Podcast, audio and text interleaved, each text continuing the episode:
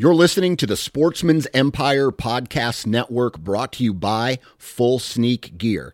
Check out their entire lineup at fullsneakgear.com. Also, be sure to check out our entire stable of podcasts at sportsmansempire.com. Interstate Batteries offers a wide variety of batteries for your everyday needs. Stop into one of their thousands of retail locations and talk with a battery specialist about batteries for your truck, trail cameras, and even those weird batteries for your rangefinder. Interstate Batteries even offers cell phone repair in certain locations. For more information, visit interstatebatteries.com. Interstate Batteries, outrageously dependable. New from Moultrie Mobile, the Feed Hub offers first of its kind cellular connection and control for nearly any spin cast feeder on the market. When used with the Moultrie Mobile app, you can monitor feed and battery levels, run feeders on demand, receive alerts when feeders are clogged, and remotely adjust feeding times. The Feed Hub is ideal for anyone who maintains feeders. Remove the guesswork and save time by planning feeder maintenance before you drive to your hunting property. For more information, visit moultriemobile.com. The Houndsman XP podcast is fueled by Joy Dog Food. Joy Dog Food has a rich tradition of supporting the houndsmen of America. Founded in 1945, Joy is proud of its history and the relationship it has built with the American houndsman. And in 76 years, there's never been a recall. Made with 100% American made high quality ingredients, Joy Dog Food has one of the highest calorie dense formulas on the market.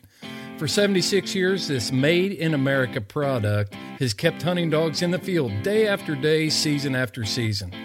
And when we say made in America, Joy has a long track record of fighting for American freedoms by being on the front lines against the animal rights movement and their extremist tactics.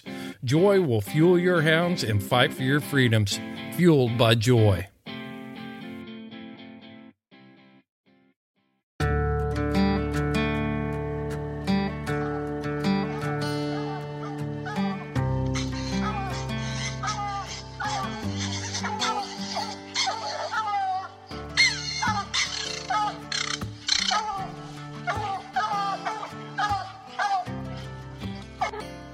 This is the Houndsman XP podcast.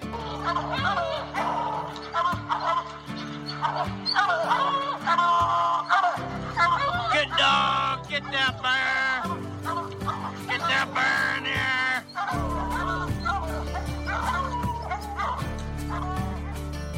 The original podcast for the complete houndsman.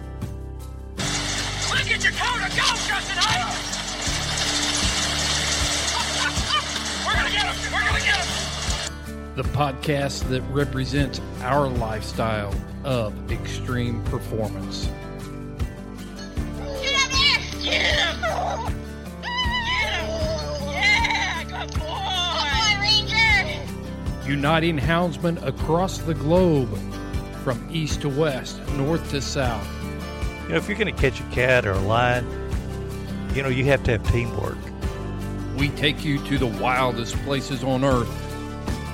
Yeah, so how many days how many days a week you spend in that? as much as I can, to be honest with you. Anytime that I get, I'm I'm out there. Join us for every heart pounding adventure on Houndsman XP. I'll tell you like I tell everyone else, I'm going to hunt whether you're here or not, so you might as well be here.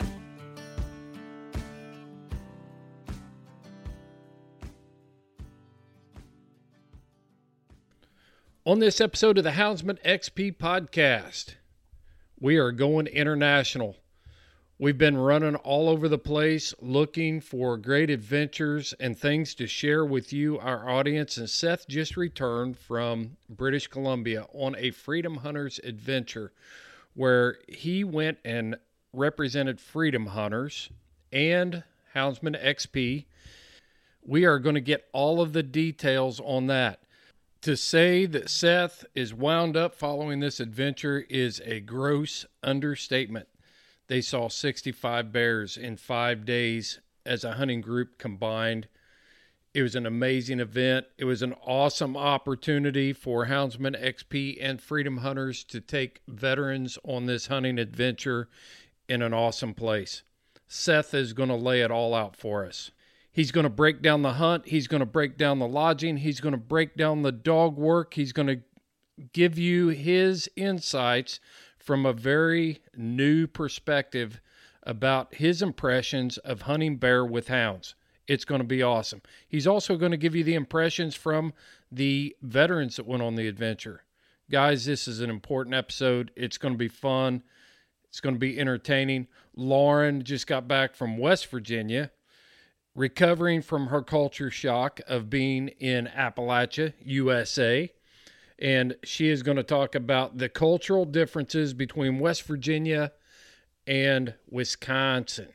We are going to get that dialed up for you in just a few minutes, but right now I've got to tell you about this giveaway we are doing with Go Wild. We are pumping out the message on all of our social media platforms, but here's how it works Go to your app store and download Go Wild, a social media app for outdoorsmen, for hunters, for fishermen. Anything you're doing outdoors is on Go Wild. It's where you should be sharing your content from your hunts and things like that. Nobody's going to bash you over there. Nobody's going to put you in Facebook jail. And yeah, I mentioned that other social media platform. You are not going to be a prisoner of the cultural war or giving away your data to someone who will sell it to people who will turn around and use that money against us, against hunters. But here's how it shakes out go to Go Wild, download the app, set up your account, and start posting on Go Wild. When you're posting, you will see an option to log time. That's where it's all going to happen, folks. You're going to log your time every time you listen to the Houndsman XP podcast. Every time you log your time, you are going to get an entry into this drawing. We are drawing for a Dakota 283 G3 medium kennel on July 1st. So from now until July 1st, you've got several opportunities to log your time. Every time you log your time, you're going to get an entry. So if you listen to 20 episodes between now and July 1st, you're going to get 20 shots at winning this Dakota 283. It's going to be shipped straight to your house. This is a $400 value just for listening to the podcast and using a social media app that supports your lifestyle. The Old South Dog Box is rocking. It's about to come apart. We cannot contain Seth much longer. Let's get the doors open. It's time to dump the box.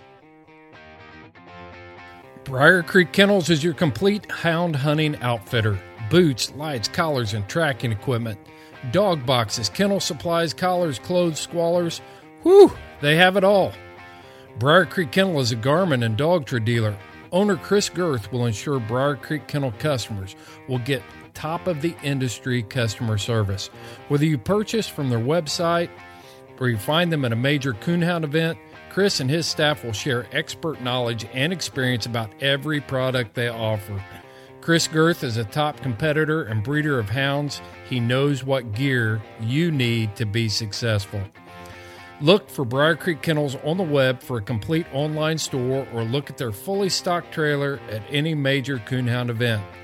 Briar Creek Kennels offering a hound hunting public generations of excellence.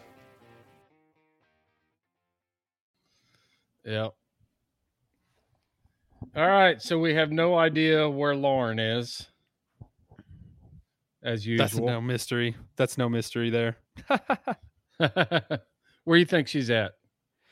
Uh, probably running uh, or scurrying frantically while yelling at dogs. Probably. I'm thinking that's probably a good.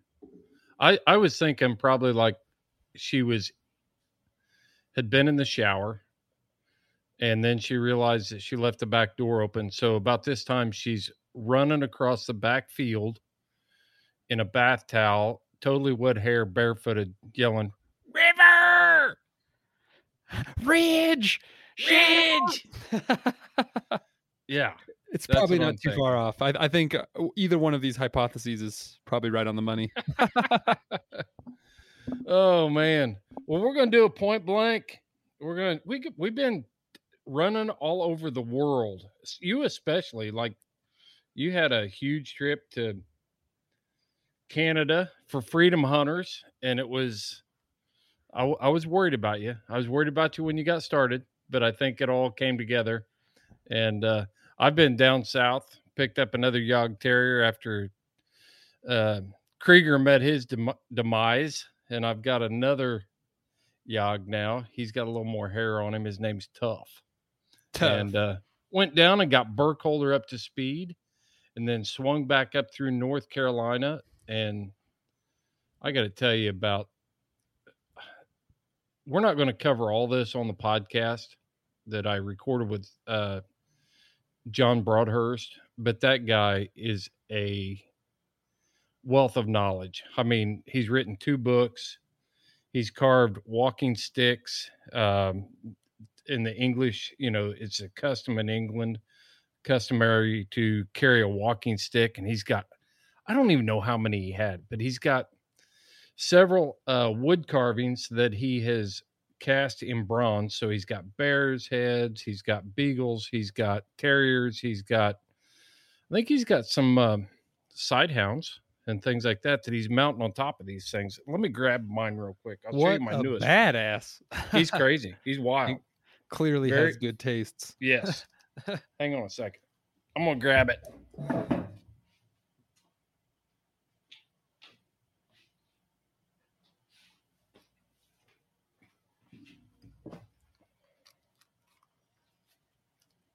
So th- this is my second one, and uh, I'm gonna try to hold it up here. Where you can... Oh my gosh, that is awesome. So that's a bronze bear head that he's cast on top of this walking stick, and then the band right here is a uh, burled oak, and it's a uh, it it was a Whoa. the shaft on the on the uh, walking stick had a vine wrapped in it, so it, it looks like it's spiraled all the way down. And uh, I forget what he told me this was. I'm gonna have to ask him again. I think he said this one was um, a pair. It was a it was a Carolina pair. So, and then it perfectly. I had to put a tip on it and a 20 gauge brass tip. I just Oh, cut it down a little bit and Yep. then cut the brass off of a 20 gauge shotgun shell and made a hard tip for it so that I didn't splinter or uh, wear the end down too quickly. Wow. So basically, folks, there's like a spiral groove running down the entire length of the shaft, and it's like embedded where this vine grew through it. Yeah, It's it's, deep, it's really deep, red. too. Yeah, yeah. So, and he's got all these, but then he's got um, he's got uh, hunting horns and different things there at his house, which he can blow.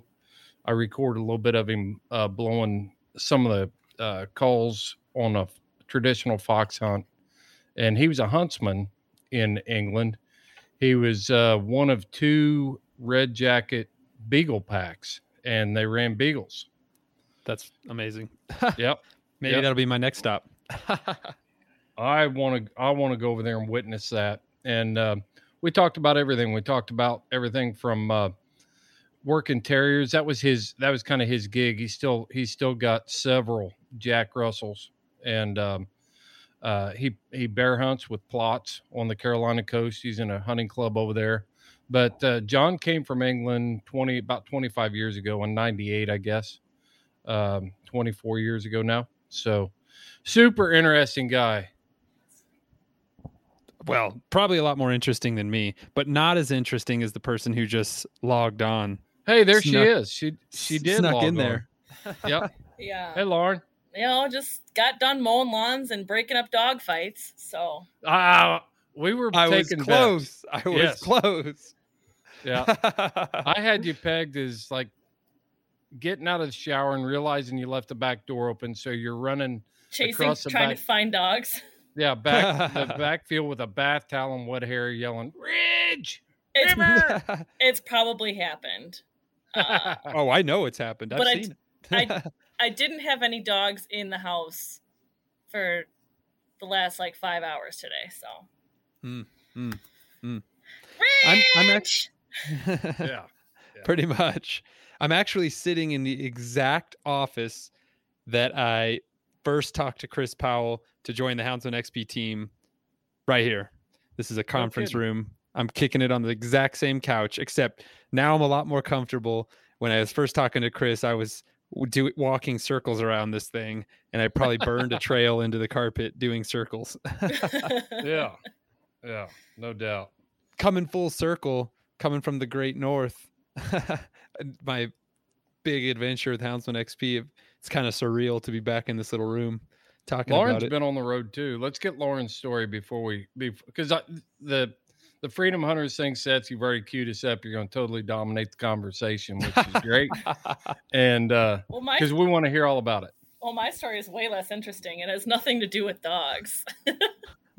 so, but it was nice to kind of get out of Dodge. Literally, I live in Dodge County, um, and see another place. And man, was it another place! I went to West Virginia, and I did not realize how ingrained Wisconsin culture was in my life until I got to West Virginia. How so? Can you? What what was how- different? what do you think that means? Um, well, um, they they don't really drink there. So Are you talking about like, Wisconsin what? level drinking or just normal like, American drinking? any drinking, like having a beer in the fridge at some point, ready for some time. there Um, wasn't any beer in the fridge. And no, Hmm. no, but that's okay. Like that's fine. But there's just like not as many like restaurants, pubs, bars, whatever, like diners along the way, like just to like go in and socialize. Like that's what little town people do is you go to the local tavern and you have yourself a fish fry and you have a couple beers and you socialize. And there it's like, well, you gotta hike a mountain and go find some people in the woods and that's that. Are you kidding me? No, there aren't put, there are not taverns like you know of. Those are beer joints in uh, West Virginia, and the ladies auxiliary at the local church cruises by there to make sure to see who is at the beer joint, so that they can put them on the prayer list at the local church. That's So- probably what it is. We did see like the an American Legion, I think, or it was a VFW. I don't remember. It was one of those. And I was like, oh well, that looks open. They probably have beer, but the parking lot was pretty empty. yeah. But, But- no, it's a different culture. There's country stores. Um, but in West Virginia and down this down this way, if you you talk about get when you told me the first time that you were going to the bar for a fish fry, I had this idea of oh, they're having an event where they're having a fish fry, you know? Because when we have a fish fry, we invite friends over to our house. We've caught some fish and we're like a having big, fish outdoor fry. shindig. Yeah, it's yeah, big outdoor shindig, and you're like, oh, I'm gonna go get my fish fry. I'm like, you can get a fish fry? This is when when I told you, or just any Wisconsinite. no, when you told me. Oh yeah, it's Yeah. like a Friday thing, and you get. I mean, if you like old fashions, that's what you get. If that's what you're into, but Mm-hmm. Friday fish fry is a thing in Wisconsin, and you Huh. it's it's like a lifetime search in order to find the bar with the best fish fry and the best ambiance and like everything put together. And if you ever find that in your lifetime, you've won the lottery. But you're Yeah. always on the hunt for the place.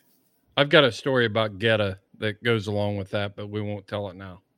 But uh, we were on a we were on a, I, I'll tell it. We were on a search for the perfect Goetta, and we traveled around to every breakfast joint in the tri-state area. And Um, when we were on boat patrol, What's a goetta?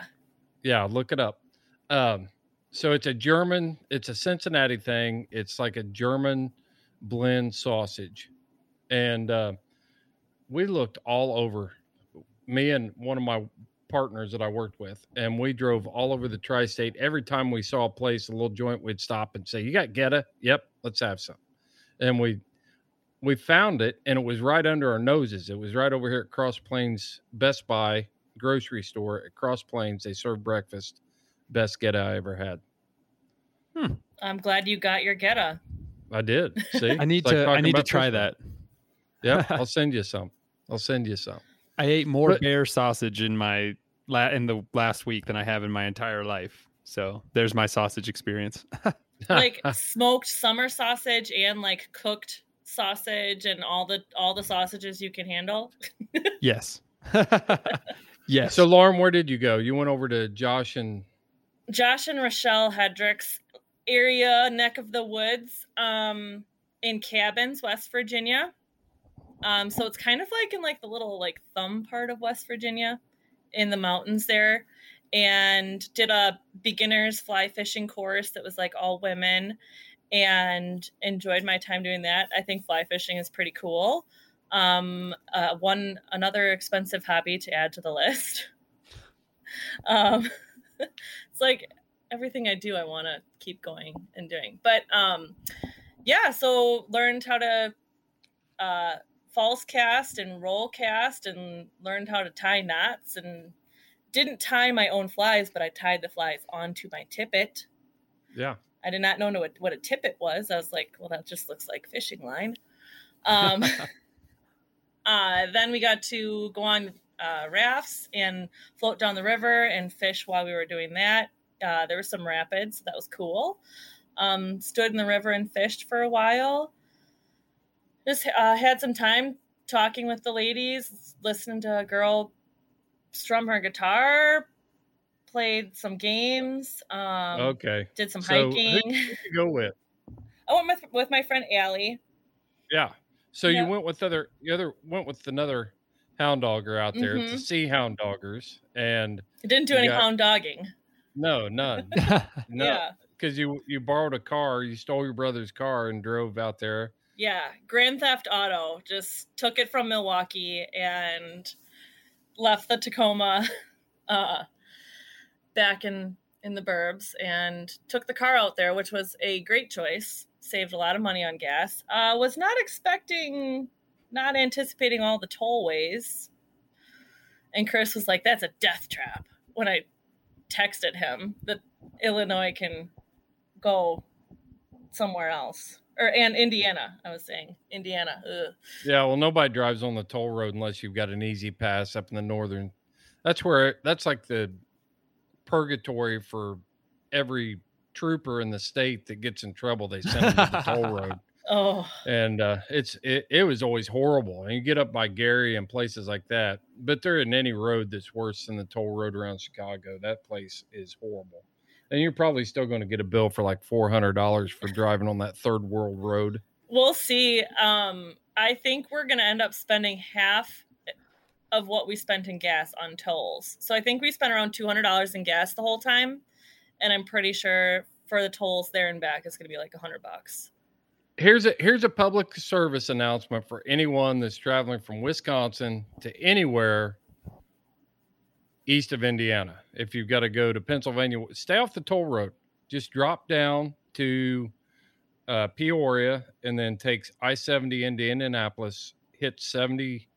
Uh, no, I'm sorry, I 74 out of Peoria, Indianapolis, then take 70 over to Columbus, Ohio, He all the thinks way, he knows everything. the whole way. I I'm told I telling you. I told him that wasn't gonna work. We were on a time crunch.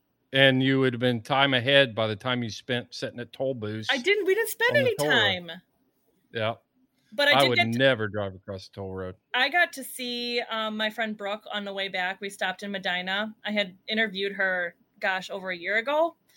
She's got the two um, blue English dogs that she rescued, and she's got the English pointers. Yeah, And so I got to visit her. you recorded a podcast with her. Yeah. Yep. So I stopped stopped in to see her. Got there at like midnight, and then we were just we were done. We crashed, and then woke up and went to breakfast and saw her funny farm. She's got like a thousand different kinds of like ducks and chickens and multiple horses and English pointers, like three of them. Plus, she just got this little brown missile, a field bred, like UK bred um, cocker spaniel named Whiskey. Oh, I thought he was a Boykin when I saw pictures of him. No, he is, but he is awesome. He is an awesome little dog. But yeah, That's too much energy in one household. Three English pointers. That's just crazy. three English pointers, two English coonhounds, and a puppy um, cocker spaniel. As much as I like greyhounds, I sometimes feel that I'm more at heart like an English pointer. This just like high drive, frantic energy, just oh, like you are. zipping around. But that's why you have your kind of dog to balance you out. yeah. Good else- inspiration. Or else your house would be just like complete ADHD central. They would never come in. I have one half bird dog. That is enough in the house. She's insane and has only three legs. You know what I mean? I had to slow her down somehow. Yeah, well, Seth, this is your show, man. We even called it the uh, Seth Bueller's Day Off trip. I, I, yeah. Start, roll with it. Tell us about that trip to, and tell us where you went and everything. Yeah, so uh, Freedom Hunters, uh, Anthony Pace reached out to me, and obviously you did too. And about three weeks before, you guys were like, "Hey, you want to go to British Columbia?" And I was like, "Is the sky blue?" Right. yeah, duh. So uh, I made all that work out. First thing I realized is that international travel in the COVID era sucks, and uh, I was it was very much a headache to get all my paperwork together. So guys, if you're planning on going anywhere right now, make sure you get. I'm a total amateur at travel. Uh, this is my first international travel, even though I live like 30 miles from Mexico. To me, that's You've not really never been to Mexico? I have, but as I say, that's not like foreign travel to me. That's just like an extension of like my my life, you know. And so uh, there's not much difference between where I live in Juarez. Like it's just an an a rolling extension. Right. So uh, uh, yeah, so uh, make sure you have all your stuff figured out before you go. It was kind of a, a pain, but long story short, I got to Canada. First thing that surprised me is when I was going through the we're the not. Hey, we're not skip. We're not skipping over customs. I got to get the whole scoop because you. Yeah. You were sending me these messages, and you're like, "This is horrible." I It would never. If I had known this, I would have never come. And you know, and, and I was looking I at like- those messages and I was like, this guy has no idea what he's in for. Like, it's really not that hard, but I No, feel it like he's wasn't. whining. they're Well, strip okay. searching body The thing- cavities. the thing was is that like this was all the all the complaining I did was even before I got to Canada because and it was all COVID stuff, all of it. If there was no COVID stuff, it would have been easy, easy, easy. And I'm going to be very honest, and I'm just going to say it right up front. Getting into Canada was so much easier and more efficient than coming back to the United States. Really? Yeah, their their system is way more organized, way more streamlined, and makes a lot more sense. I'm just I'm sorry, um, I am Team America, but yeah, man, it was so much better going into Canada. So uh, I got all well, my paperwork. let's let's think about this for real. I mean, you're from New Mexico. You're traveling to Canada for a few days, and you're coming back to the United States. I mean, they're thinking New Mexico, thirty-some year old hippie. He's a tweaker. We're yeah, yeah. There you go. That's what they were thinking. They're like, "Ow, this guy." Yeah, so uh, I, I made it. A, I made it into customs, and I was just not prepared. I, you don't even know how many times I made sure all my paperwork was right. And I'm the kind of guy that I am not super prideful. I'll ask somebody for help, and so I immediately was just talking to some of the Canadian people in the Vancouver gate, and I was just like, "Hey, like, do I have anything?" And they're like, "They're like, hey, don't worry, man. Like, you got everything. You wouldn't even have made it this far if all your stuff wasn't good." And so I was like, "Good, good." I get there late at night. Uh, I'm walking through customs, and there's this like pretty imposing lady sitting at the the booth, and she's like, she's like, "What are you doing here?" And I was like, uh, "I'm hunting." She's like, "Where's your gun?" And I was like, "Oh my god!" Like just totally blew me off guard. I was He's like, I, I I was like, I don't have one. She's like, oh, I was like, I'm watching. I'm, I'm just going to go to observe. And she's like, you came all the way to Canada to observe? And I was like, uh, yeah, I work for a podcast. And then they're like, what podcast? And I was like, Houndsman XP. She's like, never heard of it. Enjoy your time in Canada. And I was like, You okay. should, why didn't you set her up and make sure that we've got another listener in Canada? I know. Well, I was just like, you know, those like- numbers, Seth, those are rookie numbers. I was just like, I just want to go. Like, I just want to get out of here. Anyway, so um, yeah, I got through there, and then I got to my room. I met one of the hunters from the the Freedom Hunters group. His name was Jason, uh, Marine, and he was in for a long time. I think he just retired recently. Uh, I didn't really want to bugger him with too many questions. I figured the people that want to talk to me will come and talk to me. So I just did the very casual introduction and then I went to bed. and uh, next time uh, we just get to uh, we get to Smithers. It's a 14 and a half hour drive, but if you fly, it's one hour. Planes are awesome, and the Canadian Rockies are just stunning. I just could not believe how I mean, I'm used to big mountains, but they were all snow capped, gorgeous mountains with these like really pristine and really, really uninhabited river valleys below. And what size was, plane did you fly on? From I flew in a uh, Bombardier, so it's a turboprop, like two two on each side, two seats on each side, kind of small. Yeah. But I mean, there was still the plane was all the way full, and I was so excited, you guys, because all the stress of getting there was gone and I don't know if you guys know this about me, but I really like to talk to random people. And so no I So I sat next to this guy who was sitting next to me and I leaned over to him and I was like, "Hey, what's Smithers like?" And he looked at me and he just growled at me in French and just looked straight ahead. And I was like, "Okay, never mind." Darn so Americans. I know. I was like, oh, you can speak English. I know someone who's lying about speaking English. I live in New Mexico. Like, don't you dare do that. but anyway, so yeah, uh, we get to Smithers, and the the um, Babine Guide Outfitters crew was there to pick us up, and uh, we just went straight into the mountains. Their what, their what was the name of the outfitter outfitter again? Babine Guide Outfitters. Okay. And uh, we are heading out to a place called Tukey Lodge, and I learned all this en route. So I was like, yeah, uh, when we get there, you guys, it's just so picturesque. So I'm gonna um, before I preface all this, patrons, stay tuned. Literally everything I'm talking about, I have video of. When I went to Oregon, I was totally. Uh, Lauren's our social media person. I am kind of a luddite, unfortunately, but I'm getting kind better. And so what I've learned, what I've learned is that uh, you need a lot of footage to distill down into something good. So when I was in Oregon, I took a lot of footage and I only got about mm, five, maybe 10 minutes of good video out of that. Guys, the episode I'm making for the Patreon page is 57 minutes long. It's epic, tons of treeing action, trailing action. So stay tuned. But what I meant by that is this view from our lodge was just breathtaking. Babine Lake is 140 miles long. Wow. And uh, yeah, right. And so it's also like, I don't know, between like three to one mile wide. And so these lodges, th- this outfit was so professional, like so beautiful, so well taken care of. All their lodges were just like stunning. And I'm from New Mexico. Like I know ramshackle and I'm okay with it.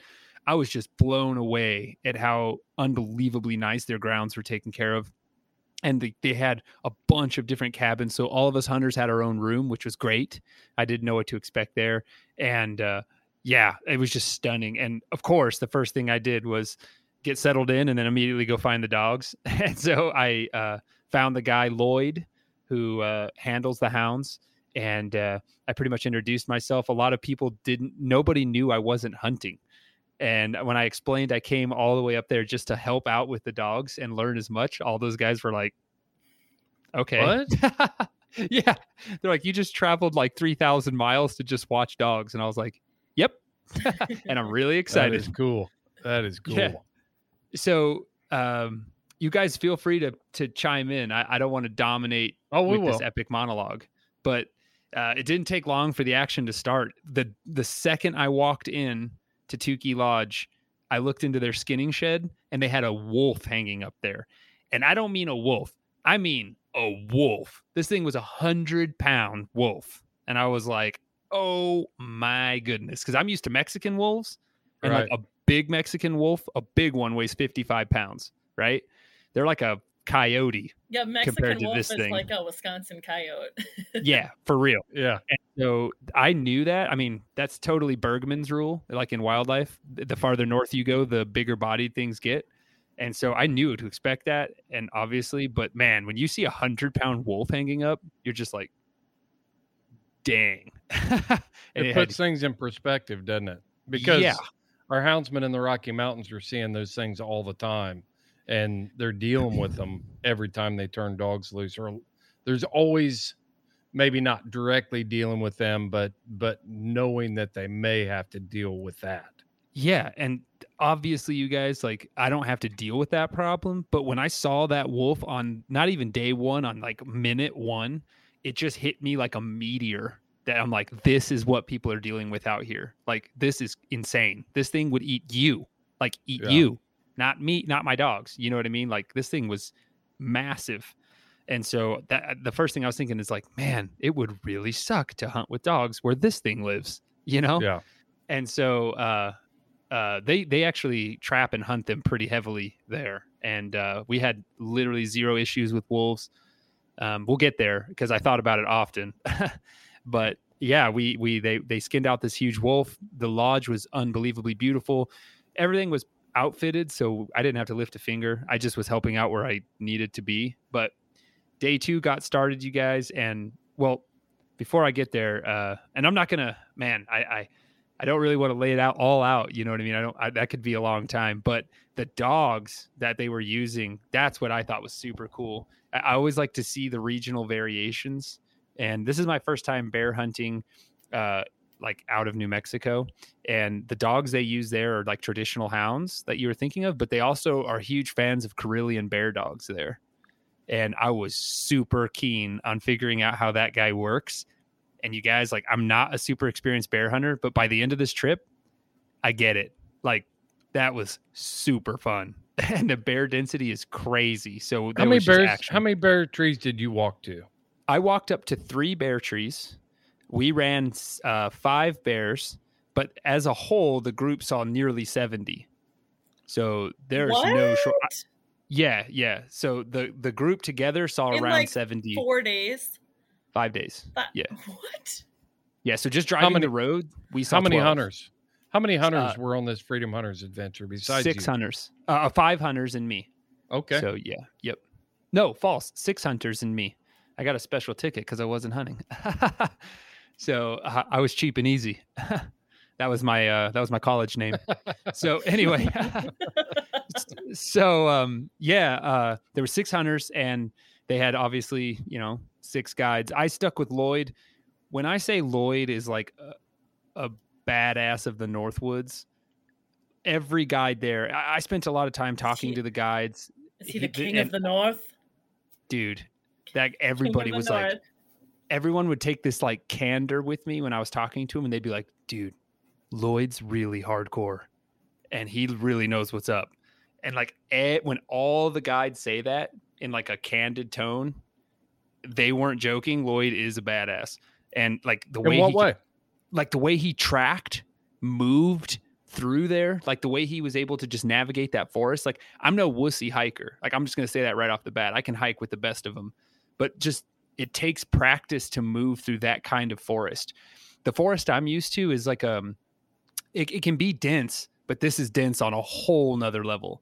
Like Yeah. the spruce trees are touching. The understory is this just nightmare of windfall covered with snow so you can't really see the ground very well and you fall through a lot and and just like crush your ankles on all this fallen timber and and where there's no snow it's just it just illuminates how depressing the ground is and so you just have this this like tangle of windfall and debris everywhere not to mention devil's club and other like terrible stinging nettles and stuff and so the way he just like moved through all that was really impressive and also his tracking ability was incredible and he's a really knowledgeable tracker. I'm I'm sorry, trapper. So trappers know the wildlife better than anybody, and he taught me how they set lynx sets and wolf sets and like all kinds of sweet marten traps and stuff. And just I could, I could just like really see and respect this guy's decades of knowledge in this one area. That's kind of how I feel when I'm in New Mexico, but I'm not as old as him, and he hunts for a living, so he's on Yeah. a whole nother level. The you know, tra- trappers, if you become a trapper, if you are a trapper, you just know that area and you know how all the wildlife commingles and moves around so much better than even if you were just a raccoon hunter, just a bear hunter. yeah, yeah. Like And one That's- thing, I, That's, oh, go ahead, That's Chris. what, I was just going to add. That's what I love about going and hunting new areas with new people. You know, just watching and observing and seeing how they do things, and you can tell the guys that are faking it. You can tell the guys that have been there before and they know what's they know what's going on. I'm the guy that they turn around, look at, and faking it. You know, that's what I that's what I feel like when I go. But um, you know, when you're with those guys that those hunters that are so good at what they do, it looks effortless and the way they do things, and that's what I've always strived for to get out there on the Houndsman XP podcast is, uh, man, there's so much to learn from so many different people. And when we when we start internalizing and thinking we're it, man, get out and take your blinders off, put your ego aside, and Yeah, learn up. stuff. Yeah. Learn stuff. Yeah, and and that's the thing too is um I know this sounds crazy, especially to the HXP audience or Lauren, people that really know me in person, but I really focused on having two ears, one mouth. So I was and Lloyd's a very soft spoken person, so I didn't want to overwhelm him with my energy. And so um, I just stayed a lot more subdued and asked him questions, just kind of peered into his mind as best I could. And by the end of the week, we were really good friends. I felt, and like, I mean, I hung out at his house with him in a more, far more personal level. So um, I love making friends, and it was really easy. Um, you know, especially quiet people like that. I think, um, and people that have been doing it for a long time, I think they really enjoy the freshness of having someone who's like super eager to learn, who's like a complete ally of what they're doing, and is also like really excited about what they're doing. When they reach that like mentor stage, I think it's really exciting to have a younger person who's just so into what they're doing. And, and I, you know, he didn't say that outright, but he said that kind of in a roundabout way. And I've been told that by like David Church when I was in Oregon. So, you know, I just kept the helpfulness at a maximum, always being available to help anywhere I could, and also um, just being super pumped, which is It not was- hard for me at all. yeah, it was probably refreshing for them. A lot of the outfitters that I know, you know, people are paying them, and so when they come to their their outfit and their camp, eh, they really don't they don't look for ways to help. They it's like it's like this: you go to a restaurant, you're paying for a meal, you don't go back and cook it, and you don't carry it out Yeah. for yourself. Absolutely. And a lot of times when outfitters get people in camp that are legitimately interested in what they're doing, it's kind of like it's kind of like, what's your angle? or hey, come back anytime. Yeah. And and so that I just wanted to not be like that. So I just wanted to be super duper helpful. And I mean, obviously I'm a dog guy, so I'm not afraid to get into the pins and grab dogs. And he, he only has four dogs. He has a great handle on all of them, so that made it really nice. Um, they're really well trained, and I was really excited to see that Karelian in action. He'd been telling me good things about him, and I just had a hard time picturing what it was going to be like because they Oh. don't trail. How old was that dog? Is Five. it a, is okay? So it's not a litter mate to the one that I hunted with. No, that one was like two. wait, you hunted with one? Dallin has one. Oh, Yeah. Okay. Yeah. So no, this one, uh, this one was five, and uh, his name was Gomer. He was everybody's favorite. First of all, they he just had a different energy than the hounds, a different vibe, if you will. He was very, um, very exuberant. He kind of, I mean, Google what a Karelian bear dog looks like, but you know, he just kind of looks like an overgrown Pomeranian, sort of. And uh, he was super friendly and exuberant. And he kind of had a pet vibe to him, sort of, even though he's not. And uh, you know they just hunt wildly different than the hounds and I, i'm a guy who likes to combine the different strengths and weaknesses of a different like set of dogs hunting together what a compliment to a bear pack holy All right, smokes Tell me, t- tell us how they use that Karelian bear dog. yeah So so, is this- i was Four hounds plus the Karelian, or three, four, three hounds plus the Karelian. yes three hounds and the Karelian bear dog Okay. four dogs Okay. this this is how they use the Karelian bear dogs here in canada. At least how lloyd uses them so the Karelian bear dog as i understood it and as i saw they don't have the endurance of a hound. That's the first thing that just blew me away. Like i can get up on a high horse about my dogs being these like super athletes of the dog world but you guys we had a nine hour race and the hound stuck with it the entire time that is unbelievable so the Karelian bear dog just doesn't have that kind of endurance they have a super hot nose okay they hunt by tr- drifting the scent or smell, smelling the bear in the air, literally air Mhm. scenting the bear. And so they're kind of like a furry sight hound in a way. They they sniff a super hot bear track and just I mean floor it into the forest. Like I could not believe how fast Gomer moved through the forest. And he gets right up behind a bear and he only opens when he sees the bear. So it is so cool to just be like when you are listening out there and you just hear oh, he sees the bear. And then when you look at your Garmin and you see that little purple arrow that is Gomer that's 400 meters ahead of the hounds, like 500 meters ahead of the hounds, he's looking right at the bear. So it's like you see the hounds all stacked up, trailing and moving and pushing that track. And then you see this purple arrow like moving fast through the forest. That's Gomer and the bear. He's standing right behind the bear, barking at it the whole time. So it's kind of cool to be like, the bear's right there, the hounds are right there. And so, like, he until and he followed this bear for like three hours until the hounds are able to catch up. And he's just standing behind this bear, barking at it the whole time. And so, So- Do you Yeah. think So- that speeds the bear up so that the hounds have to work harder to even try and get there? I I'm curious as well on that question. And then Seth has a Like- technical difficulty with his microphone. Yeah, so I'm like wondering, and he doesn't have to answer, but like I'm just kind of like rhetorically talking, I guess.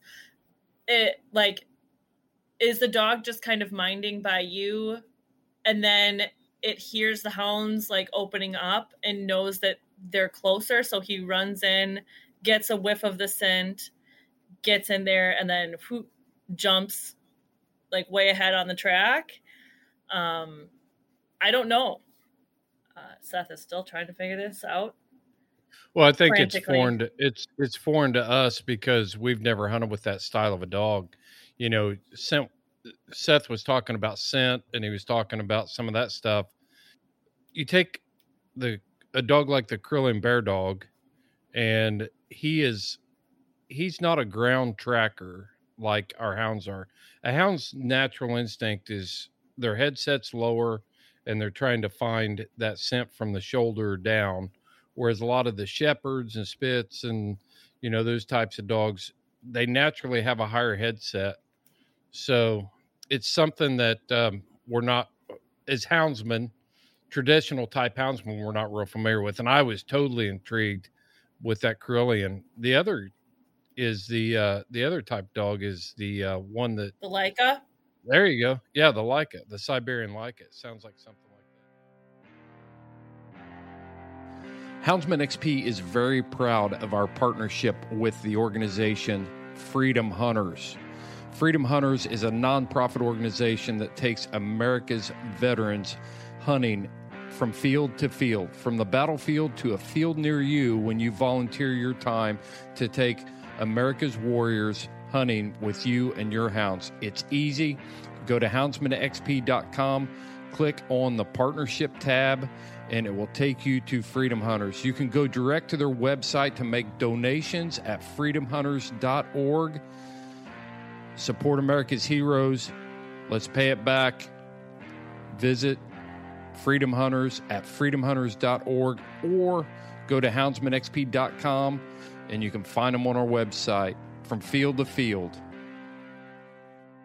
All right, so so the question was, all right, so you get a you get a bear track going.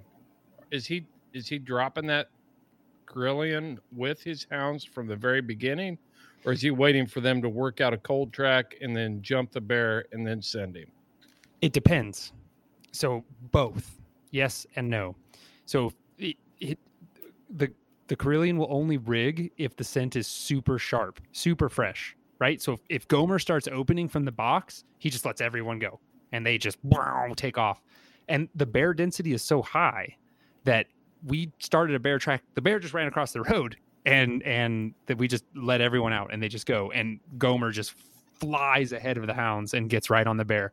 Um, if it's a super cold track, uh, he does not let him out. He'll he'll hold him back until the arrow starts moving towards a road, and he'll drive up and he'll hold Gomer in his hands. And when the bear runs across the road, he goes, "Go get him!" And he him and he goes, and he takes off running.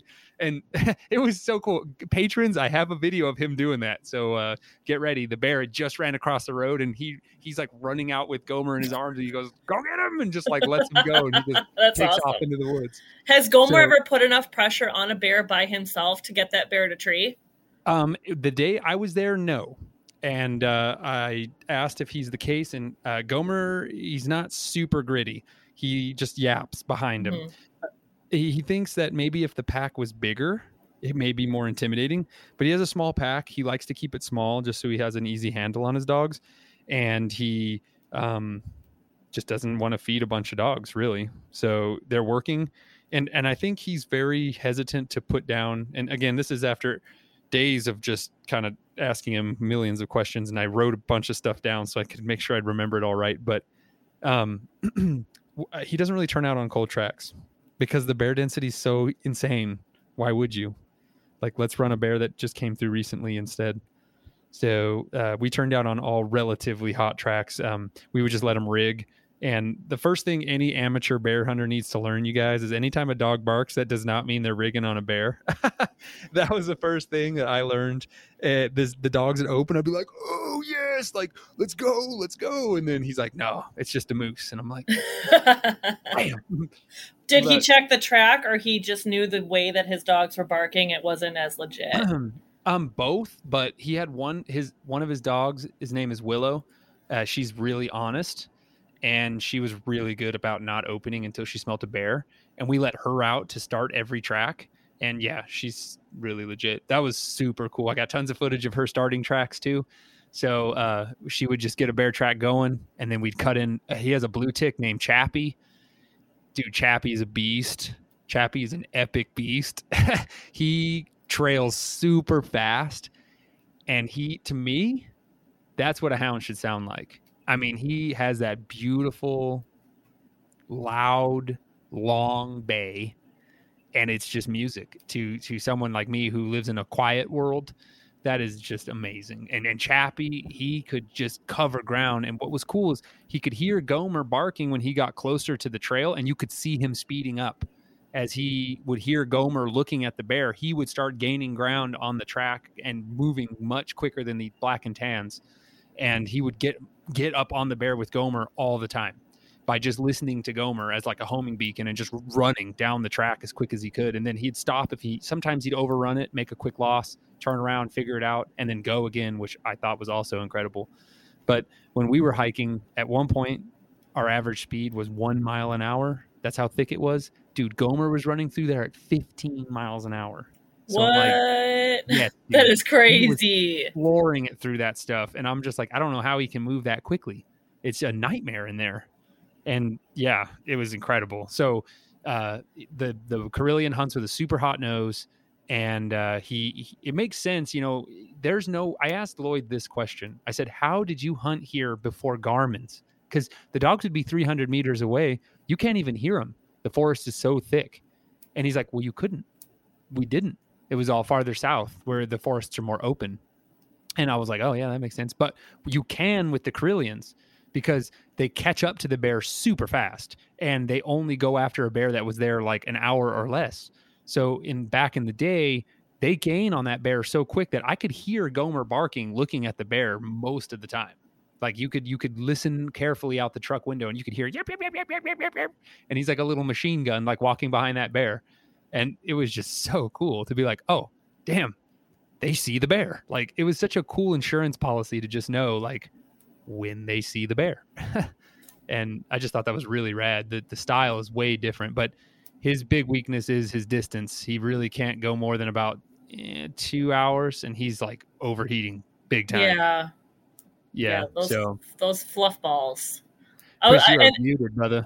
I was wondering too, like with how fluffy they are, like the collar, it, can they get it tight enough for like the prongs to even get oh, there? Oh yeah, you can definitely. Okay. Yeah, it just looks like a plush doll wearing like an orange an orange GPS collar. Yeah. So, how big a dog are we talking about here? Gomer was about fifty pounds. Okay, he looked bigger in your pictures. It's because he's like eight inches of fur. Yeah. yeah. If you shaved him down, he probably looks like a coyote. That would be my guess. He's Yeah. surprisingly athletic though, and I was blown away at the teamwork. But I'll be honest, and I'm not just saying this.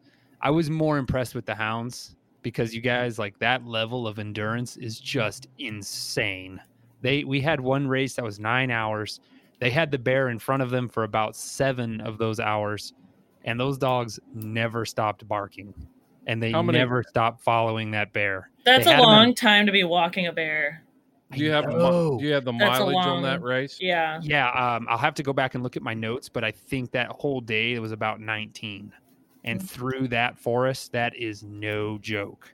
Yeah. And so they took him up this crazy cliff and they bayed the bear and they had him bayed for this is another thing that just blew me away. Where where I'm from, where we where they hunt here, it's either done on horseback, mules, or horses, and there's really nowhere you can't go. Like you can get cliffed out in some places in the Gila, but like for the most part, the Sacramento's, but like for the most part, it's totally fun. Like if you had a two hour walk, if you had a two mile walk ahead of you, you'd be like, cool, this is going to be a fun jaunt through the woods. And so that's what I'm calibrated for. the dogs had the bear bayed for about two hours, and they Lloyd was like, no way, we're not going in there. It was a mile and a half from where we were. There's no roads. It was just bushwhacking, and it's deep snow between uh, ankle to hip deep snow. And he was like, no way, we're not going through that because our luck. This is what's going to happen we're going to spend an hour getting out there to them or more. And then the dogs are going to push the bear away because it's going to smell Mhm. us and run. Or because we could tell it wasn't treed because it was bayed because it was in this one spot and then it would just move like five feet and then stop again and then move like 10 feet and stop again. So he was like, no way, we just got to let him push him out of there. And I'm just like, jaw uh, open. Like I just could not believe that you guys like it's you just got to sit there and wait. And I'm like pins and needles tense, you know? And yeah, man, we had to wait like 2 hours until finally they did. They got the bear moving again and pushed him out of this awful cliff country across this huge flat and luckily by a road we were able to like drive up and see the dogs they were and the bear ran across the road they were still on him and then they crossed with him and god it was just it was epic i really That's- don't know how else to describe it That's like the laurel thickets in the Appalachians. I don't know how it compares to what you're looking at. I'm I'm envisioning what I saw in the UP while I was up there hare hunting, but um, uh, apple down down in the mountains in those laurel thickets and stuff. If they're getting movement out of the bear, there's no sense in charging off in there. You're not going to be able to make headway, and you're just going to burn energy. And by the time you get there, you're going to be behind. So if they're move, you're always trying to strategize. You're always trying to watch and see which way they're moving it or pushing or whatever. Yeah. And, and and it could be slow. It could be a walking bay or whatever. But there's no sense in going full commando with a machete and trying to get to them because eh, you're just you're just wasting your own energy. and, And that was really hard totally for me to out of position. accept yeah What's that that was super hard for me to accept Yeah. like i was just like let's go like i'll just run the Oh. bear down i'll catch I him. used to do the same. I used to be the same way, Seth. I used to just be like, "What are we standing here for? I didn't come here to listen. You know, let's get in there. Let's go get." It. You just can't. You can't do it. you can't do it we tried in a way because one of the one of the roads so so uh they they they that super epic race they pushed the bear up into the high country like way up into the mountains and it was where all their dens are and so lloyd knows like all this country. And he was just like okay uh they push him up in this high area. They have him bayed. He's like i think it probably went into a den. So we need to go up there and get the dogs. And so we went on this epic hike and we were on a road between ankle and hip deep snow.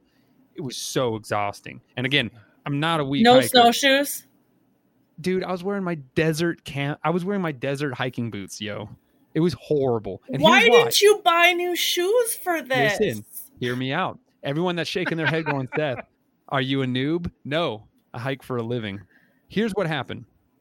Uh, I Like the same boots you kicked a raccoon with.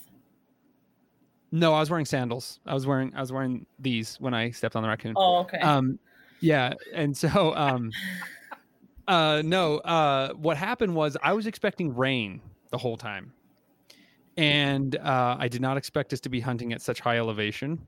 And I'm honestly, and I'm just gonna be straight up, there was just an element of just kind of degaffing. Like I was just like, I'm just gonna deal with it. You know, I can't. I was three weeks before my trip. I'm not going to buy a new pair of boots and get all blistered up trying to break them in three weeks before my trip. I was like, I'm just going to deal with it. I'm just going to man up and deal with it. Wet feet.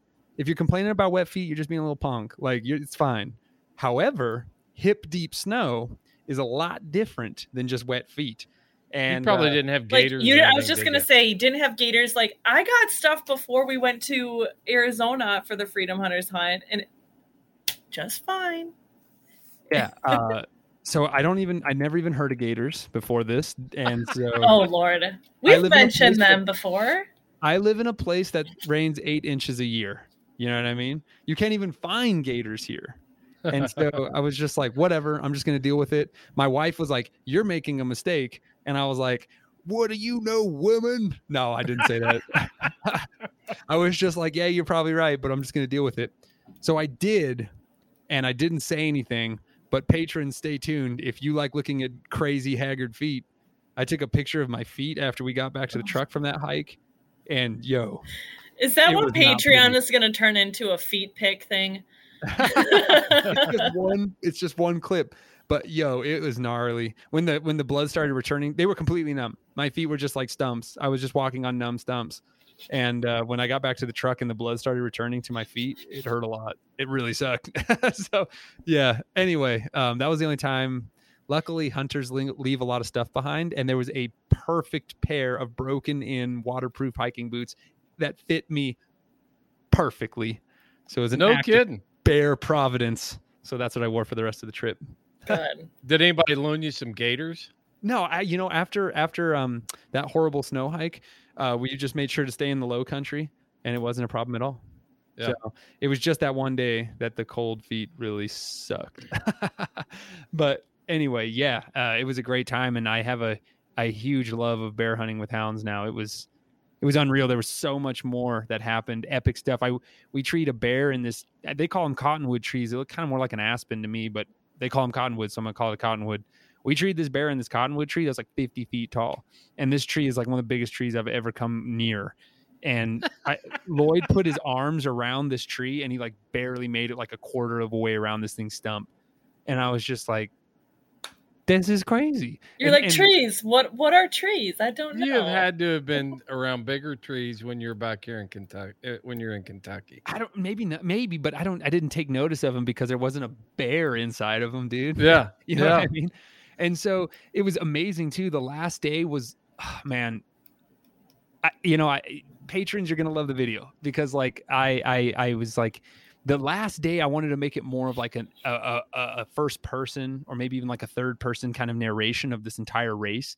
We jumped, dude. Lloyd's such a beast. He was like, "There's gonna be a bear at my at kilometer marker 26," and we drive right to it. Boom, dogs start rigging immediately. He had And- cameras out. He had Oh. cell phone cameras. Oh, dude, I had my GoPro stuck to my head. I had a I had a red mark on my head that lasted for like four days after my trip because I I wore my GoPro like nonstop, and so um I got GoPro footage of every walk up from the start to the end. I got GoPro footage of every shot when the bear coming out of the tree. I, it's all for the it's all out there. So anyway, um, Lloyd's like the bear's close. I know he is. He was probably out here grazing when the dogs were rigging, and he ran into the woods. So we turn everyone loose because the whole box is just like boom, boom, boom, like shaking. And so You had a box shaker. dude, that was legit. My heart could have just jumped out of my mouth right there. Like it was so exciting. So he just opens the doors and the dogs just storm out. The hounds instantly find the trail and Gomer is just gone. Like he just like bolts into the forest like full speed. And within about 20 seconds, he's already barking. Bark, bark, bark, bark, bark, bark, bark. He's right behind the bear. And uh, the race never got farther than 300 meters from the road and paralleled along the road, kind of like our ditch, our ditch race, Lauren. How the coon was just going back and forth. That's how the bear was. It would like run down the road like a mile, turn around and come back and like work its way across. And I could hear everything. At one point, the race was like 20 yards from the road. And so I could hear the bear like crash by, and then you could hear a Gomer like pitter pattering behind him, and then you'd hear Yeah. the hounds coming. and they'd pass, and then we'd like creep down the road farther, and then like listen to it all over again. It was, it was incredible. Like it You're was so, exciting. hyped up. I love watching you like this excited. I know it's fun. I It's love fun it. just watching you tell this story. Uh, so I'm I'm sparing the listeners my exuberant acting, but like, yeah, there's just no way to. I, I was leaning over the truck. I like set out of the truck and set on the window ledge, and I like leaned over the roof, had my GoPro on and my cell phone, and I was filming this, and you can like hear the hounds. And I was like, Seth, don't talk, don't talk, because like every time you talk with your when you're filming, your voice is super loud, and I was like they see the bear like all super quiet so that it didn't like overpower the hounds like barking as they run by oh man it was incredible I love Uh, it's like a it's like a train like coming by. And Yeah. like you you're hearing like maybe there's one car that's like really wonky and has like cars in it that's louder than the rest of them or something. It's like yeah, it's like a train it- race. It's crazy.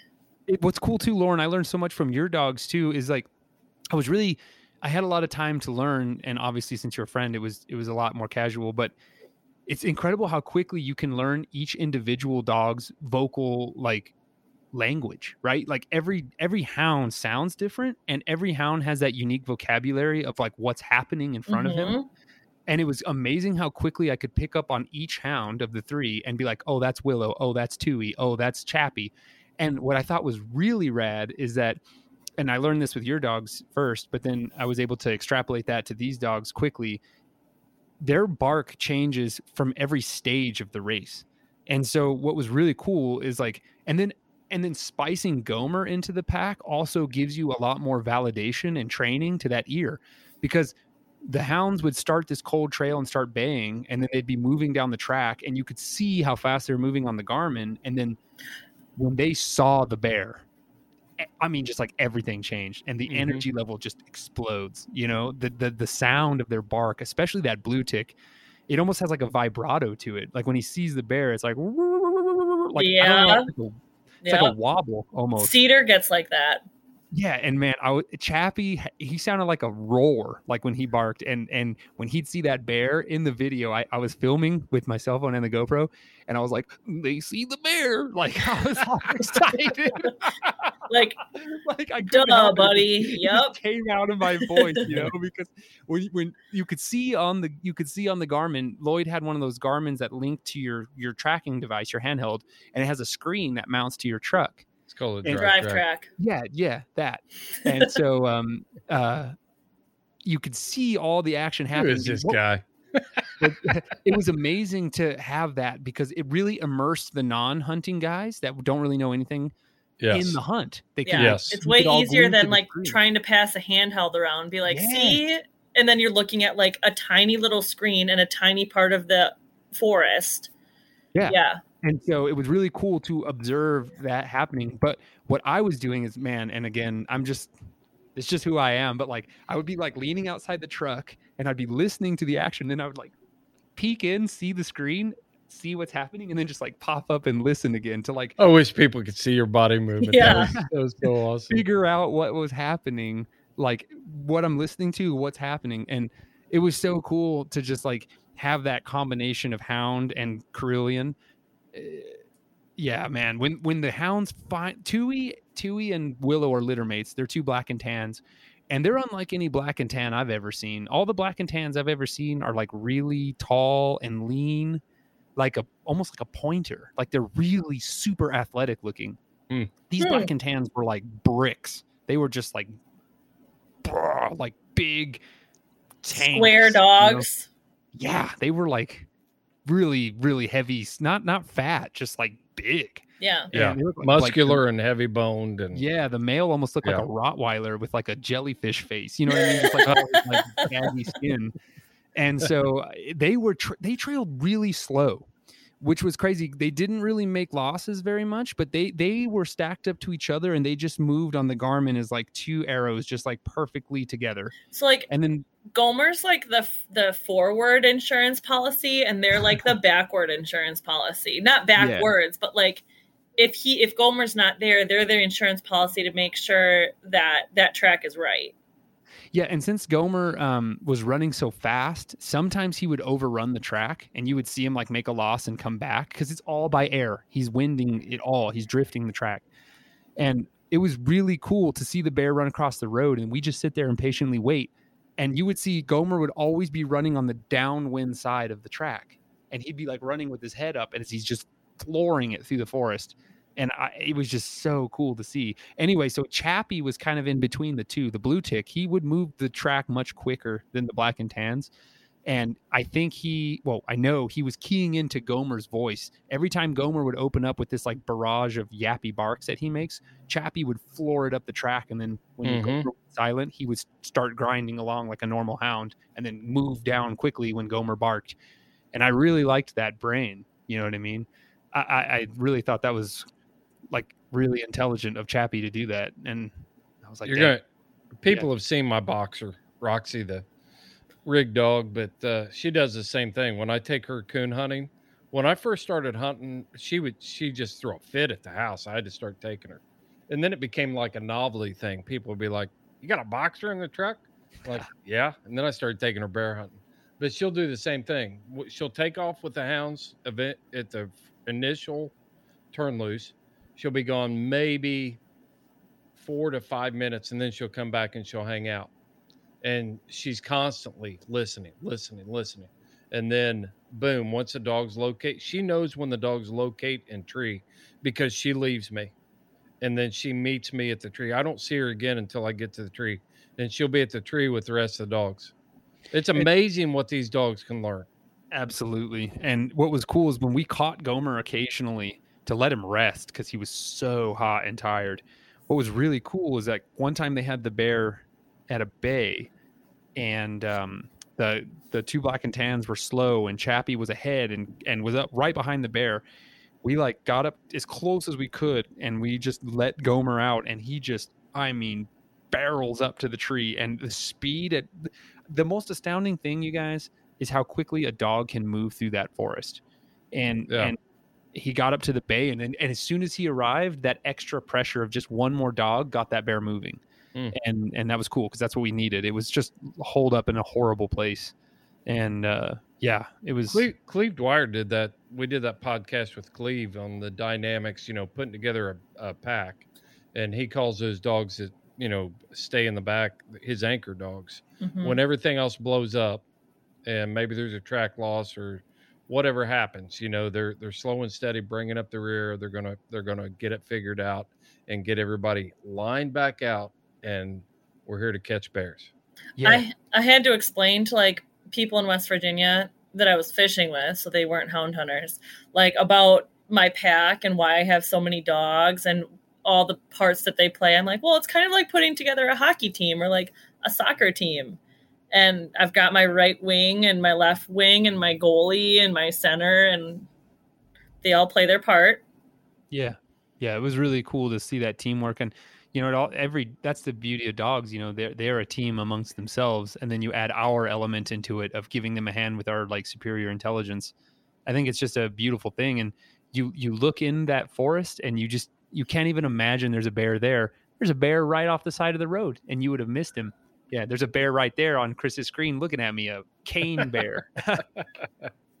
yeah i just it was it was so awesome and we took a we took one of our warriors with us and uh, his name was matt and i'm gonna i recorded with him but i had some mic issues that i didn't even realize and so i'm gonna re-record everyone but he was super insightful he's a passionate elk hunter and he really wanted to come with the hound crew and he had a super exciting day with the dogs and it was really cool to kind of like see that that light kind of turn on with somebody and and one of the things he even though i said this like 15 times everybody thinks you just drop the tailgate they run out there and magically tree a bear in like 10 minutes Every time 15 they think from it road. happens super easily. And yeah, he was there for our first bear we treed was three hour race. The second bear was nine hours. So the dogs did 12 hours of hunting that day. And Yeah. he was just floored at how difficult hound hunting actually is, you know, especially in a place like that. I don't get that mindset that certain groups of hunters have when they're they come out and they talk about hound hunting not being fair chase. But they're perfectly or us happy being lazy. or but they're perfectly happy getting a side by side ride out to a tree stand and sitting over a barrel full of Twinkies to shoot a bear. Um, and that's fine. If that's your gig, I'm not knocking you for it. All I'm saying is, unless you've followed hounds on races like Seth just talked about, keep your trap shut. You have no idea what you're saying. Can I? I want to interject one more time with something else that really blew me away. So Yeah, absolutely. Lloyd did not use shock collars, which I found really interesting. He only uses the T5s without the shock ability. Yeah. And the reason he says that is he's like, I'm just not comfortable shocking a dog that's out of my sight. He's like, I'm not comfortable shocking a dog. He Lloyd Well, was for one thing, humble. for one thing, they're e-collars, and you're you're training and you're sending stimulation to correct bad behavior. We're not shocking dogs. Right. Yeah. Nomenclature error. I apologize. So, yeah. I mean, he's Trying to just like- change the culture here, Seth. Yes, yes. I my apologies, world. It's a, a a training aid that I also use often. My dogs are huge wussies, so if you can use it on my dogs, any dog can use it. So here's the thing: uh, Lloyd has not been running dogs very long, and so and I really admired him for his uh, his humble honesty. But he's just like, I'm not there at that point where I feel like I can make those calls at long range to to to stem them off a track. And so he's like, it's much easier for them to just come back. And so one thing he does, and this this really impressed me immensely, both of the dogs and of him. In that nine hour race, the dogs took the bear across a, a, another road, and we just couldn't keep up. Even even on the road in the snow, we just could not keep up. It was just too too hard going, and uh, the dogs are just moving too quickly, even eight hours in. And so, uh, what we did is we intersected where the dogs crossed the snowy road, and we just stomped around there, walked around a bunch in that little area on the road, and then we got on our track and we walked out exactly how we walked in. And he's like, "We're going to give them an out track because if they they followed their own track, I- hounds also amazing when they're lost. They just follow their own out track back to come Mhm. back. when You turn them out. That is Mhm. incredible. And I saw Even that as happen puppies. Yeah, that's Puppies. amazing. Yeah, that's how they learn to track. Is usually going too. backwards on their own or someone else, some other dog's track. Yeah, that was amazing. I saw it happen all the time. But if they would have followed their out track, they would have had a, they would have had ten miles to go to where we turned them out through like horrible steep country. Or they could have followed our out track and had only a mile and a half to get back to the truck. So we we were and and Lloyd was like, we just got to leave them. We just got to um, uh, let them do their thing. They will give up, and if not, we'll just leave them out overnight and come pick them up. Which I also admired of him. He wasn't freaking out. I, he, the Karelian bear dog could survive in like negative five million degrees, and the hounds were really hairy too, so they could do it. But it was summer, right? So they're Yeah. fine. So we leave, go back to the truck. We're watching the Garmins. Eventually, and luckily for us, they give up relatively quickly. Quickly, only nine hours into the chase, they finally give up. They'd been behind the bear for six hours, and they start coming back out on their out track. And as soon as they hit the road, Backtrack. yeah, they're what I say, out track. Yeah. Oh, sorry. Yeah, Sorry. backtrack. yeah. So when they get on their backtrack back to the road, first one there is Gomer, and you can see him like start kind of milling around, and then his arrow just flooring it down our track. And I was like, yes, good boy, Gomer. And then Willow came up, same thing. She cut the hounds got there at all the same time, and they all kind of milled around, and then they just took our out track, and they followed it all the way back to the pickup. And that was so cool. Like I just could not believe how we're leaving Yeah. and how cool that is that they're like, wait, the humans are right here. Let's just follow them out instead, and, and instead of taking their track. So I they, they came all the way back. that That kind of happened to me in Colorado. So I just when I think it was another podcast is like, well, what did you learn about your dogs? And I'm like, well, just learn to trust your dogs. Like they'll end up at the road or they'll end up back at the truck or whatever. Like they'll figure it out. that dog is he's got his I don't even know what that dog's name is. That It's Yeah, tough. It's, it's tough. Tough. Chris Tough. has got tough out. He's showing out his new dog, and and Uh. his screen name right now is Yogman. I think Chris may be converting here. yeah. Are you becoming a Uh. terrier guy, Chris? uh, I do like this terrier a lot. I want to. That's something I'd really like to experience next. But I, I, I, I am totally blown away at, at how fun tree dogs are. I, Yeah. I'm going to be very honest. I, I loved it. It was a, it was amazing. It Well, was let's. so uh. I want to talk about like the freedom hunters part of it. Obviously, freedom hunters put our hunters in a premier spot. And uh, how did did did you have any conversation with Lloyd about uh, or the outfitters about their experience with freedom hunters or any Yeah, of that I- part of it? Go ahead. Yeah, I did. I did. And um, first of all, Lloyd said that the group that we were with was one of the best groups he had, and I agreed. Everyone there was super cool. Everyone was respectful, nice, and helpful, and uh, they all were, you know, pleasant people. No one was, you know, crappy. But Lloyd said that you know they they really enjoy teaming up with Anthony, and he, you know Lloyd is really soft spoken, so I didn't want to pry into him too much on on everything. But uh, yeah, he, he said that he really enjoyed teaming up with Freedom Hunters and giving these opportunities to people that otherwise would never have this chance. And that hunt in British Columbia is really uniquely suited for that clientele. Um, it's high action. It's um, it's accessible if you're hunting spot and stock. So it's, it's accessible, particular to wounded warriors. There was a guy who had one arm with a crossbow, and he was able to get a bear with one arm, which was Mhm. like credible. And so, uh, you know, it's just a great way to. Uh, several of our hunters in our group were all new hunters; they'd never hunted before ever. Really? And, like Oh. a lot of the guys were super experienced hunters, and they're like, "It sucks for you because you just started up here." You know what I mean? You No kidding. So you how many how many had never hunted before, do you think? Two. Two of them. Okay. who have never hunted before ever. Did they uh, did they mention why they chose Did they know to how to like with shoot a gun? Um, yes, knew how to shoot a gun, and yes, mentioned um, one of them was really nice. Um, I am so sorry, buddy, I cannot remember your name right off the bat. I have to go back. Uh, but he's just like, you know, I just want to get more in touch with my food, and uh, he's like, I just want to be more apart, connected with my food.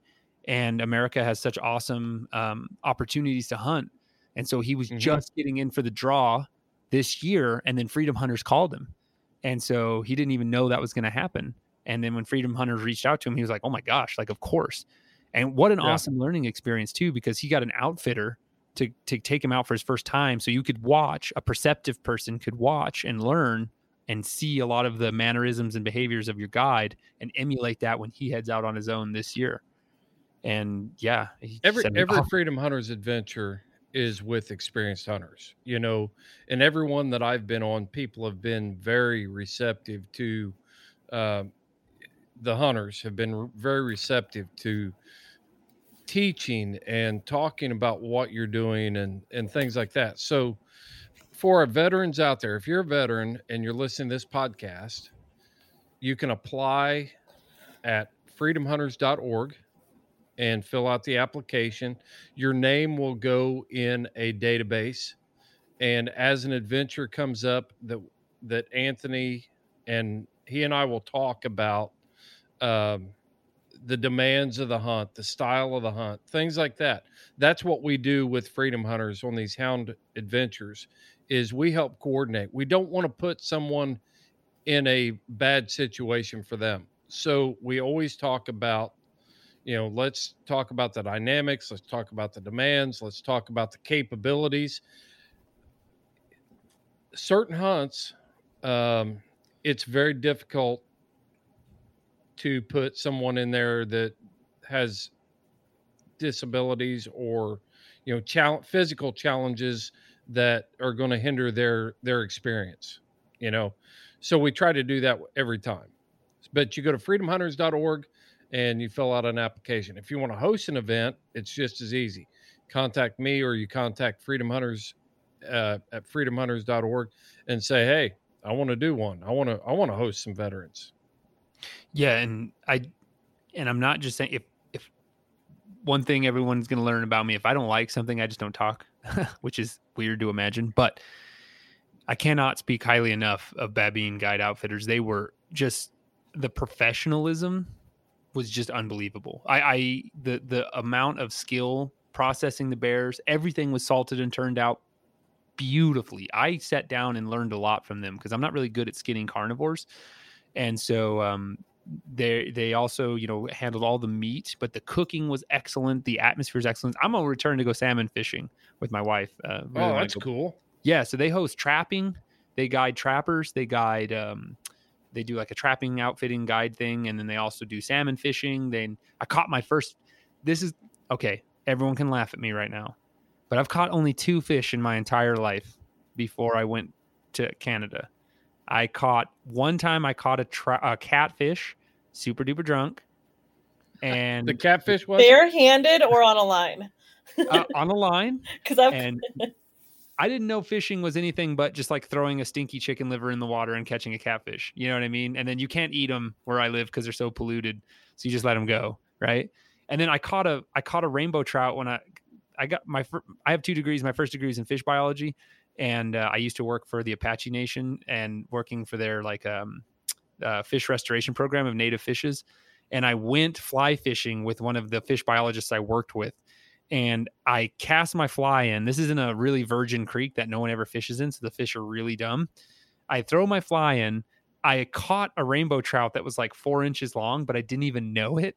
And I kept whipping my Oh, fly no. like back and forth, and there was a fish on my fly. and the, the guy that was with me, he was an Idaho dude. He was from Idaho. He's like, "There's a fish on there." I was like, "What? No!" And I slapped it back down on the water. He's like, "Bah!" like swam, swam away. So those And you're only two- trying to you're trying to restore native fish, and you're catching rainbow trout. No, no, I that's what we were, we were removing them, son. Yeah, so yeah. that one got a whiplashing doom. You know what I mean? But anyway, so uh, we went fishing and I caught a 22 inch lake trout. That was rad. Yeah. And then I caught, yeah, and then I caught three rainbow trout just from the dock, just like casting in my night crawlers. We had a, a great Canadian worm hunt where we caught some night crawlers. That's way harder than you think catching night crawlers. And uh, I caught a magnum Nightcrawler, guys. I got a grip and grin with him and everything. Oh, Super that's magnum.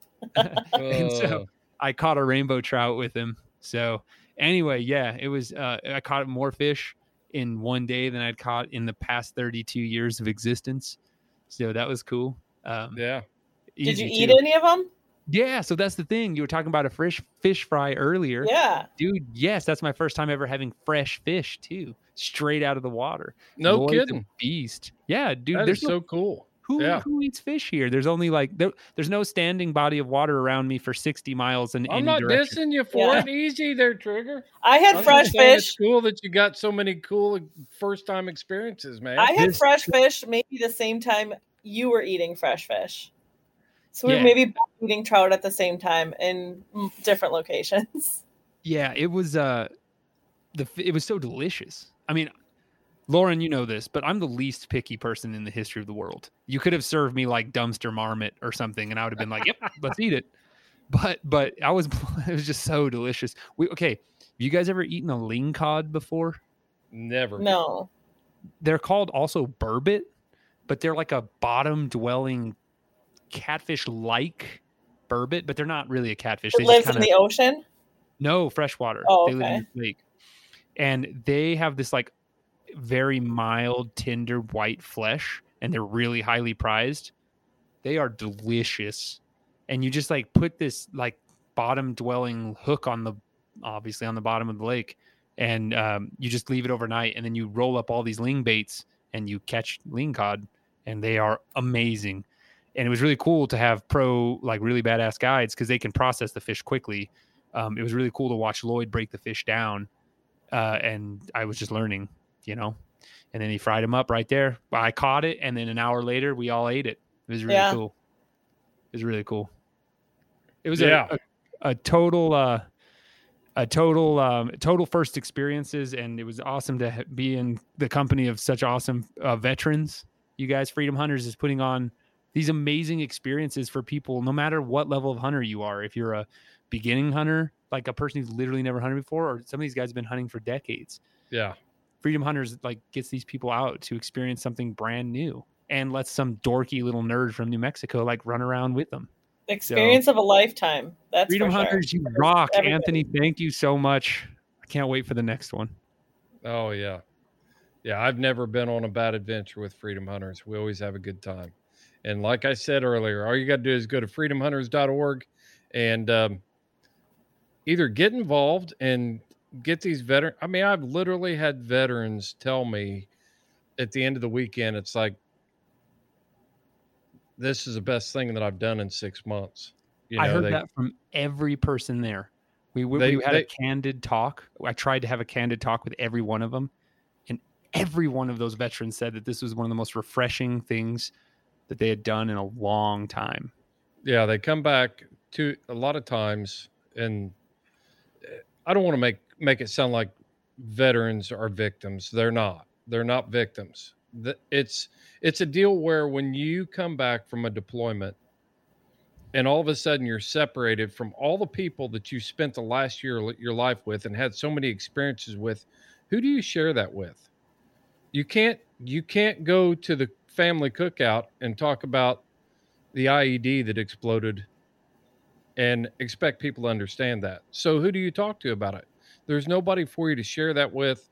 And so you internalize and and you feel like you have nothing in common with other people. So getting these veterans out to experience things like this is so valuable. It's and it's something that is easy to do and we can all do it. I took great joy in just watching the camaraderie among the six veterans talking to each other. I didn't Yeah. say a peep. I just sat there and listened. It was really cool. Great stories, and you could tell that there was a lot of warmth, and of course, a lot of the inter-service joking. I Oh, heard yeah. a lot of jokes I'd never heard before. A lot of them are really good too. Were they all U.S. servicemen or was it like Canadian servicemen too? There can be both for this uh, group, but it, this was all American. Okay. Yep. Good Very job, cool. Seth. Man, I, I appreciate you going up and representing the Houndsman XP and Freedom Hunters on this adventure. Um, Thank you. I mean, it's I knew you'd do a great job, and I knew you'd eat it up, and I knew you'd have great stories when you came back. So Well, I'm glad I delivered on those. I was just just doing me to the maximum, and man, it was just a trip of firsts, and I was definitely um very much aware of that and trying to uh yeah. we could talk for hours, but I got two questions. Yep, Did you see any talk to me. grizzly? Did you see any grizzly? I did. I saw a grizzly. Uh, I saw a grizzly across the lake, and what had happened was after we had harvested a bear, uh, we you know gutted the bear and removed it from the forest, brought it to the boat. We got back to the boat. We got back to the to the lodge. I looked across the lake, and about 15 minutes had passed, and this about I don't know, Lloyd estimated to be between six and 800 pounds walked this huge grizzly bear like walked out and walked straight to the gut pile and just started devouring the guts Wow. like 20 minutes after we left so Yeah. it's kind of creepy to be like there was a grizzly bear right there the Yeah. whole time Kind of and sitting uh, back watching. Big it. nope for me. dude they are so intimidating Yeah. oh my gosh Big nope. Yeah, so yes, I did get to see a grizzly, and one of our hunters got to see a grizzly bear right on the side of the road. I saw lots of grizzly tracks. Patrons, stay tuned. I post a picture. I got a size 10 and a half foot, and I put my foot up next to a grizzly track that's bigger than my foot. And Lloyd was like, That's a big bear. Yeah. like, Yeah. Yeah. The other question is, did you see any signs of Bigfoot? uh, my friend Darren wasn't there, so no Sasquatches to be seen. My friend Darren is probably one of the hairiest people I've ever known in my life. And that's where all the um, that's where all the old Sasquatch videos came from up there in that northwest country. yeah. You know, Apparently- freaking state, open. southern Canada. Apparently, I there was him- a shirt at the gift shop in West Virginia that said like "Gone Squatching." So I don't know. Maybe West someone Virginia needs. To... squatch? Yeah, apparently it's a That's thing. like it's like a East Coast New Mexico tweaker brethren just skittering through the woods. yeah. Well, Yeah. So again, did- Seth, thanks for coming back and sharing the stories. We Oh, need to we you, need to wrap Thank this you. one up and and uh, thank you, Freedom Hunters, for doing everything you do, but then also inviting us to tag along. Pretty couldn't cool. agree more. Thank Pretty you, Freedom cool. Hunters. You guys are awesome. All right. Looking till forward to time. hearing on Patreon. Oh yeah. Yeah, Tune into all. Patreon. I put it, I've been plugging Patreon on the podcast lately, and um, yep, Seth is working hard. You can reach out to Seth if you're having any problems on Patreon. Yes, So- reach out to me. Yes, that's Seth.houndsmanxp at gmail.com. You can also find me on Facebook Messenger. I reply well there too. Yeah, and you're putting together all kinds of. I mean, we got a bunch of cool stuff coming. We're we're putting together great prize packages for semi-annual drawing coming up at the end of this month. Yep. We're also doing. Hey, I'm going to plug this while we're still on here. We are doing a giveaway with Go Wild, the social media platform that was designed for hunters, and um, we're doing a giveaway with them, and it's real easy. Download the app start posting on Go Wild, learn how to post. But there's a feature in there when you're creating a post, it will give you several options. Log your time, create a post, another log your time. And when you log your time, you can log hours of episodes that you spend listening to the Houndsman XP podcast. So let me back up. Go to the app, download the app, create an account, listen to the Houndsman XP podcast, log your hour, your time that you're listening to the podcast on Go Wild. And at the end of June, we're going to take all of those numbers and we're going to put them in a big, big old. We're not going to use the copper dog bowl, Seth. We're actually might even have a like a random computer drawing. I'm not sure, but we're going to draw a name out of that hat. Every time you listen, you get an additional entry in there. And what we're giving away is a Dakota 283 G3 medium kennel. It will be shipped directly to your house. That's almost no a cost to you. four hundred dollar value. Yes. Yeah. It's a four hundred dollar kennel. Kennel's awesome. So thank you, Go Wild, for for helping us out with that drawing. All you gotta do is log your hours over on Go Wild, and uh, super easy. You got twelve chances in the month of June to get your name in the hat for that five four hundred dollar four hundred dollar kennel. Pretty sweet. And stay tuned, guys. The the Canada episode on Patreon's almost an hour long, so there's lots and lots of footage in there. Yeah, you bet. All right, well, guys, thanks for tuning in. And until next time, you follow your hounds, and I'll follow mine.